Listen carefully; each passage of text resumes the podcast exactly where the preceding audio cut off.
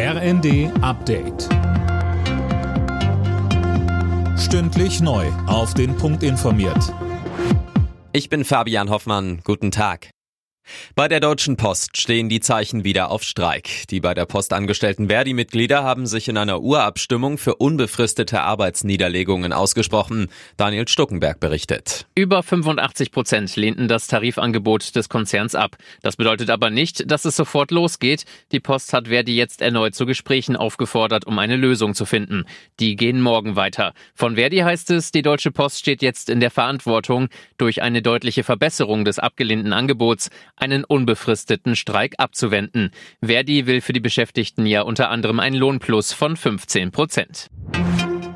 Die Digitalisierung im Gesundheitswesen lässt nach wie vor zu wünschen übrig. Gesundheitsminister Karl Lauterbach will da anpacken und die digitale Patientenakte zügiger voranbringen.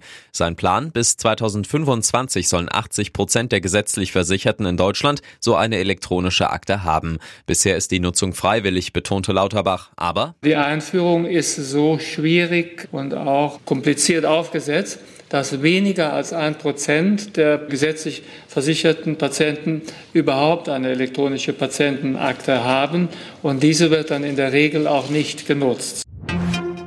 Die russische Armee hat die Ukraine erneut mit einer Raketenwelle überzogen. Die Angriffe richteten sich offenbar vor allem gegen die Energieinfrastruktur. Alena Tribold weiß mehr. In vielen Städten fiel der Strom aus, etwa in Kharkiv, Kiew und Odessa. Betroffen ist auch das AKW Saborischia, das von den Russen besetzt ist.